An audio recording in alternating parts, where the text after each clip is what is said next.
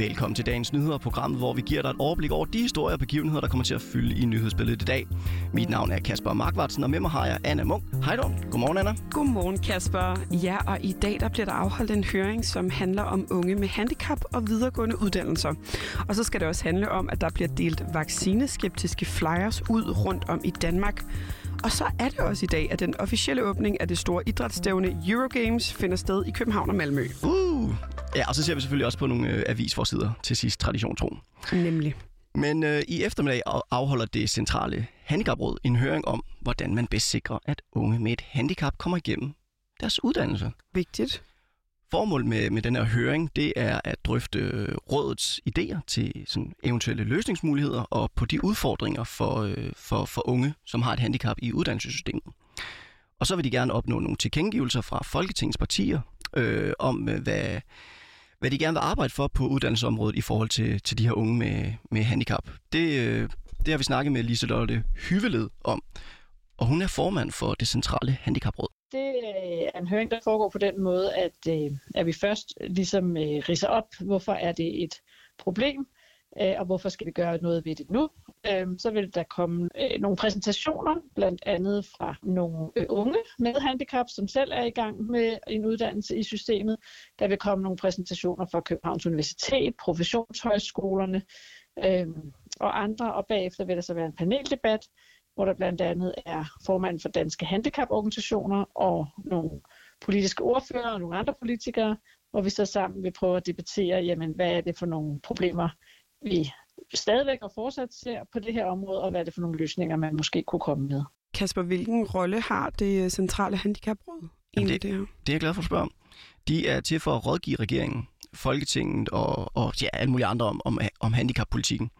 Og, og de mener altså, at det er et problem i forhold til, til unge med handicap og, og uddannelse.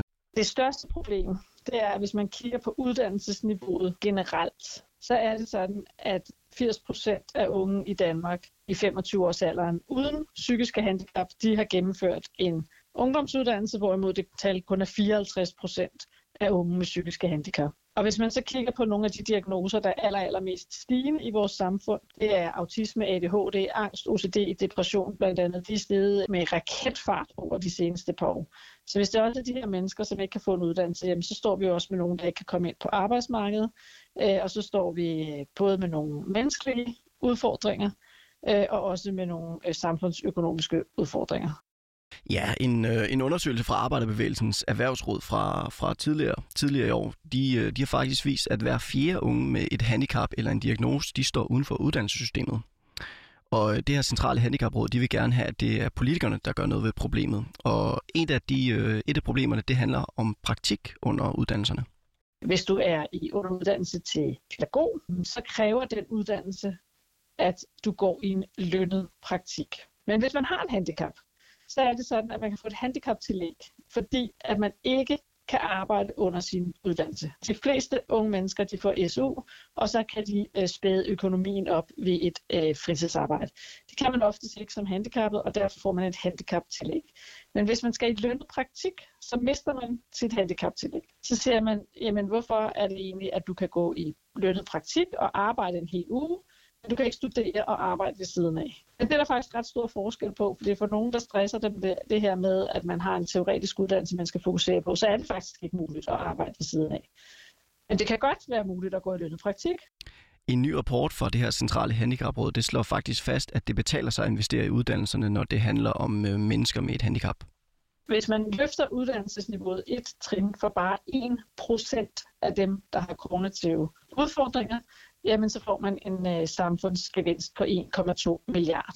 1% svarer til ca. 1300 personer. Så det vil være en, en ret stor samfundsøkonomisk øh, gevinst, og faktisk er det sådan, at når man kigger på den her rapport, så er de her tal allerede fratrukket afledte meromkostninger ved uddannelse og personlig assistance. Så det vil sige, at det kan bedre betale sig at få løftet denne her gruppes uddannelsesniveau, og dermed øge deres chancer for at komme ind på arbejdsmarkedet, end det kan at bevare status quo. Ja, den her høring den finder sted på Christiansborg og starter klokken 1. Den var tre timer.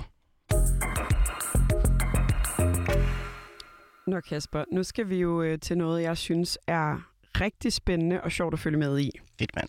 Noget, der har fyldt rigtig, rigtig meget under corona, og det er selvfølgelig konspirationsteorier. For i mandags der blev et billede slået op på øh, det sociale medie Reddit, hvor en bruger var blevet tildelt en flyer, der til forveksling ligner noget fra Sundhedsstyrelsen. Og øh, jeg har simpelthen taget den med. Okay.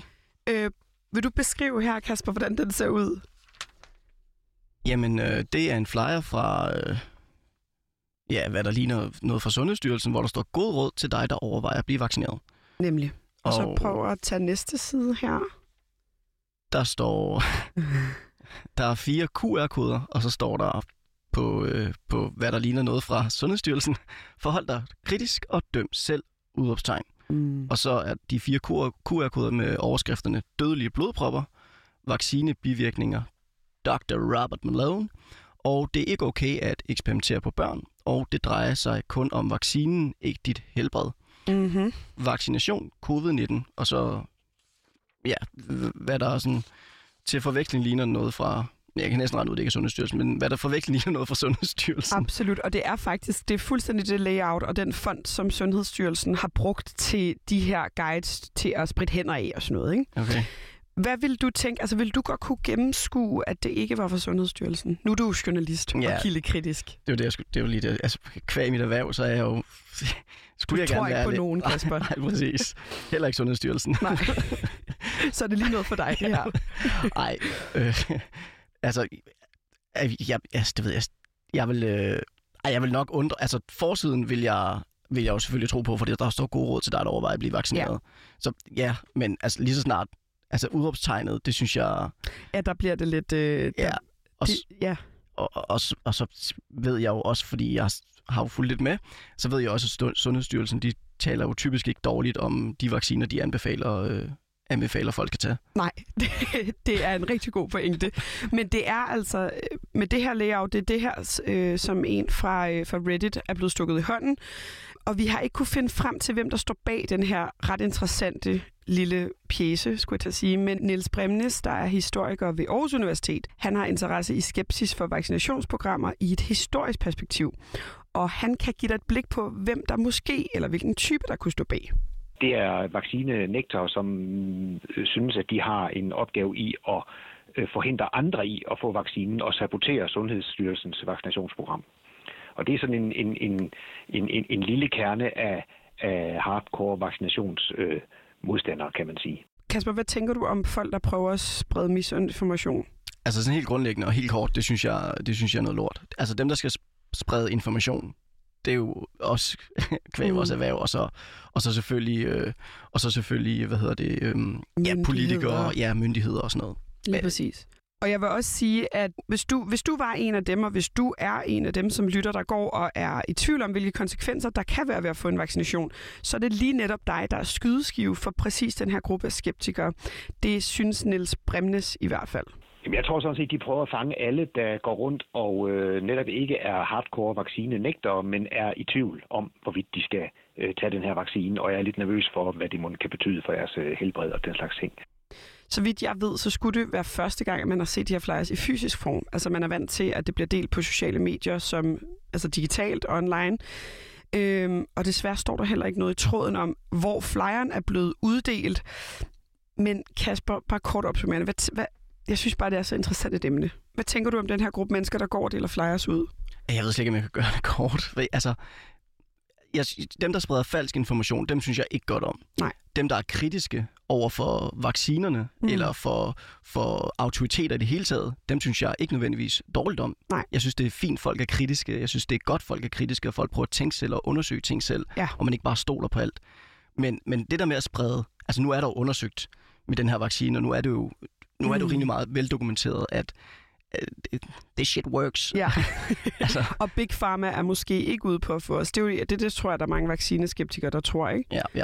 Men jeg synes, jeg vil også sige med lige præcis den her, der er det, jeg synes, det største problem er, at de har fået det til, at de har simuleret Sundhedsstyrelsen ja. I virkeligheden. Ja, de går ud fra at være noget, de ikke er. Det synes jeg, og så spreder falsk information. Det synes jeg på ingen måde er okay, nej.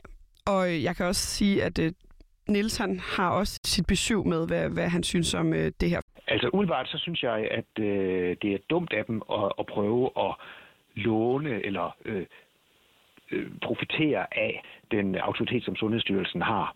Øh, og det er det af to grunde. For det første, fordi de jo risikerer at blive øh, politianmeldt for brud på øh, ophavsret og den slags ting.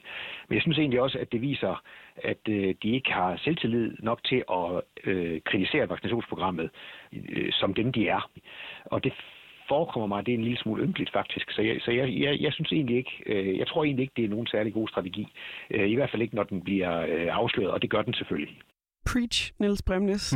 øhm, vi har så også taget kontakt til Sundhedsstyrelsen. De ønsker ikke at stille op til interview, men skriver et skriftligt svar, at misbrug af Sundhedsstyrelsens logo og ikoner kan skabe tvivl hos borgerne om Sundhedsstyrelsens generelle anbefalinger, og det tager de naturligvis alvorligt. Og de vil i de fleste tilfælde fjerne materialet, men nogle gange kan det være svært at se, hvem afsenderen er. Ja, når i dag der starter Eurogames 2021 i øh, Copenhagen, som øh, sammen med World Pride udgør mega-eventet, ja, øh, hvor København og Malmø sammen er værtsbyer. Øh, har du hørt noget om det? Jeg har hørt rigtig meget om det, Kasper, og jeg vil super gerne deltage, hvis ikke jeg havde et lille barn og et arbejde. Oh. Det lyder så fedt. Eventet det er et øh, LGBT plus Q LGBTQ+. Præcis. Inkluderende idrætsstævne, som skal sætte fokus på diskrimination og baggrund på af enten kønsidentitet eller seksuel orientering inden for sportens verden, og selv kalder det for ja, Eurogames det mest inkluderende sportsevent nogensinde en så, så vigtig dagsorden, fordi jeg, jeg ved, at der er mange øh, homoseksuelle og minoritetssportsudøvere, som har været sindssygt bange for at stå frem med deres reelle seksualitet. Men hvad, for nogle grund, hvad er der for nogle grunde til, at man afholder det på den her måde? Ja, altså det er jo ikke alle lande, øh, at man kan få lov at udøve sin sport. Hvis man for eksempel er homoseksuel eller transkønnet, og der, der, der er det stadig ulovligt at være homoseksuel i, øh, i for eksempel 72 lande. Mm. Øh, så der er altså stadigvæk 72 lande med, med atleter, der ikke kan udøve sin sport for, ja. på lige fod med sine landsmænd, fordi de er homoseksuelle. Øh, og hvert år, når vi ser på de her prides og underarrangementer til pride og sådan noget, så hører vi altid en diskussion om, hvorvidt der er brug for det eller ej. Og hvorfor er det så ISO så vigtigt at afholde de her arrangementer som, som Eurogames? Øhm, det fortalte Susanne Brander Jespersen, som er sekretari- sekretariatschef for LGBT Plus i Danmark, da vi talte med hende i sidste uge om, øh, om åbningen af World Pride. Det skaber der en kæmpe spillover-effekt af, at man kan få løftet sine politiske mærkesager, og det, øh, fordi forberedelserne har været så lange, at der er blevet øh, altså der er jo, det er jo forberedt så grundigt, at alle øh, i, altså i Danmark er jo blevet involveret og ved, at det her øh, er et momentum i forhold til at få bragt nogle af de dagsordner frem, som vi gerne vil have for mere bevågenhed. Ja, Eurogames er som sagt en del af det her World Pride, som allerede er i gang, og det er i dag 18. august og løber til og med fredag den 20. august. Ja, vi bliver nok nødt til at haste os igennem øh, vores, øh, vores forsider, Anna. Øh, vi starter ja. med Jyllandspostens forside, som igen i dag handler om situationen i Afghanistan. Øh, Kabuls fald og har understreget, at demokrati ikke lader sig indføre med militær magt. Sådan lyder det fra flere eksperter i øh, avisen. Man kan ikke bombe et, et demokrati ind i andre lande, lyder det fra seniorforsker fra Dansk Institut for Internationale Studier. Ja, og så skal vi også hurtigt kigge på politikens forside, som også handler om Afghanistan. Her skriver avisen, at et flertal kræver regeringens evakueringer i Kabul, og det forudgående forløb, det skal afdækkes. Fordi mens statsministeren mandag kunne erklære, at regeringen nu bruger al sin tid på at få effektueret evakueringerne i Afghanistan, så var weekenden præget af en noget anderledes tilgang. For Mette Frederiksen lå så fotografere med den danske forsvarsminister Trine Bremsen i den fynske landsby Odense, hvor de to var taget til koncert og øh, hver en sten skal vende i det her, siger Michael Astrup, Åstrup, der er udenrigsudfører i Venstre, og nu vil øh, en hel masse andre partier altså også kræve et svar fra regeringen. Og med det så nåede vi også til vejs inden for denne udgave Dagens Nyheder. Den var tilrettelagt af Julie Vestergaard og vores to praktikanter, Mathias og Freja. Din værter var mig, Kasper Markvartsen og dig. Anna Munk Woo! Tak fordi du lyttede med.